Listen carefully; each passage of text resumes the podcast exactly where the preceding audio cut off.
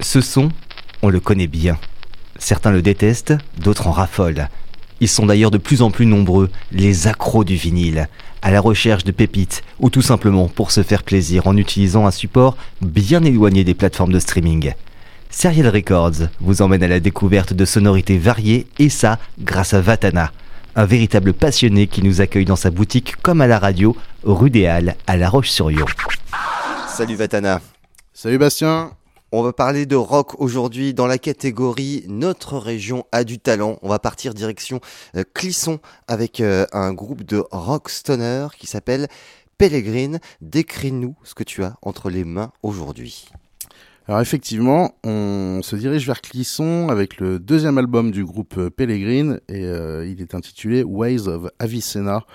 Euh, donc Avicenna, c'est Avicenne qui est la plus grande figure scientifique du monde musulman. Encore, enfin voilà, qui est encore cité aujourd'hui. Hein. Il y a un lycée qui est plutôt connu en France qui s'appelle comme ça. Et euh, donc effectivement, c'est un groupe de stoner euh, clissonnais et qui, euh, sur ces deux albums, se dirige du côté de l'Orient. Oui, on voit bien sur la pochette que c'est pas Clisson hein, qu'on a en fond, hein, clairement le château n'est pas là, c'est plutôt un minaret qu'on voit ou comment, comment on pourrait le décrire? Je, je vois la pochette à l'envers, c'est pour tout vous dire. Ouais, ouais, effectivement. Euh, alors, j'ai pas trop creusé sur ce qu'il y avait derrière, mais effectivement, on a un homme à cheval euh, qui se dirige vers une ville euh, qui a l'air d'être surplombée d'un minaret, tout à fait. Et euh, donc, ici, le groupe Clissonnet nous sert un espèce de stoner très orientalisant, puisque moi, j'y retrouve beaucoup de sonorités qu'on peut avoir notamment dans la musique psychédélique turque des années 70.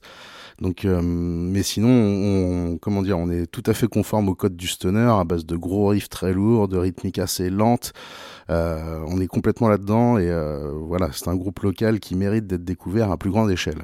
En dehors du fait que ce soit des artistes locaux, qu'est-ce qui a fait que cet album a retenu ton attention dans tes bacs? Pourquoi tu nous l'as sorti aujourd'hui? Bah parce que effectivement là ces dernières années la scène stoner tourne de plus en plus vers le psychédélisme. Hein on a des morceaux qui s'allongent euh, avec une dimension psychédélique euh, hautement ajoutée, on va dire. Et euh, bah ouais, moi ça me ça me plaît beaucoup puisque je suis un gros amateur de rock psyché. Et là effectivement, enfin voilà, il y a toute une conjugaison de facteurs qui fait que pour moi on est face à un album très réussi. ça sonne bien, c'est très bien enregistré.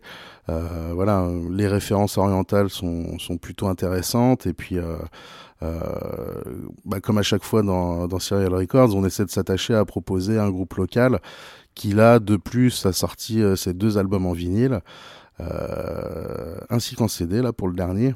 Donc ouais, ça fait toujours plaisir de pouvoir partager la scène locale. Quoi. Oui, ça fait combien d'albums qu'ils ont à leur actif? Justement, tu me dis que c'est le dernier, mais il doit y en avoir d'autres avant. Combien il y en a? À ma connaissance, c'est le deuxième. Et, euh, et ouais, je pense qu'ils sont promis un, bel avenir, hein, d'autant plus à Clisson. Je sais pas s'ils ont déjà été programmés à La Vallée, la scène stoner de, du Hellfest, mais on voit sur, le, la pochette du disque euh, euh, les reviews de, de l'album, classé 35e au Doom Charts en 2023, un album qui mérite le respect et l'adoration de la scène stoner, Headbanger Reviews des États-Unis, une œuvre sublime qui pourrait devenir une référence essentielle, Outlaws of the Sun euh, d'Angleterre. Donc euh, ouais, c'est plutôt pas mal en termes de référence, j'ai envie de dire. Toi, en tant que critique et en tant que connaisseur, tu, tu, tu accompagnes ces critiques, tu es assez d'accord avec eux? Ouais, c'est très dithyrambique, hein, mais euh, euh, je suis pas assez spécialisé en stoner pour avoir le comparatif. Euh, mais par exemple, enfin voilà, ils mettent pour les fans de Led Zepp, Caius, Oldham Witches, Elder, qui sont plutôt des noms-références. Euh, alors on, on a euh, on a la référence ancienne avec Led Zepp et le côté heavy rock. ça aurait pu être aussi Black Sabbath, hein, qui sont un peu connus comme étant les, les pères de la scène stoner, les grands-pères même, je dirais. Et euh, ouais, c'est intéressant de voir comment cette scène qui est plutôt confidentielle à l'origine, euh, qui débute euh, début des années 90, euh, ce qu'on a appelé aussi le desert rock avec justement Caius, Queen of the Stone Age, des rockers qui avaient envie un peu de ralentir le rythme et puis euh, très friand d'expériences psychédéliques, notamment par l'ingestion de champignons et autres merveilles. Et euh, ouais, c'est toute cette scène là. Il y a un gros festival et qui euh, puis ils ont un spot dans le désert euh, qui qui agrège nombreux groupes qui viennent pour répéter, enregistrer leurs albums. Et c'est marrant comment d'une scène assez confidentielle, on voit que ça gagne une audience de plus en plus large, puisque moi je peux en témoigner en boutique. J'ai de plus en plus de gens qui me demandent du stoner.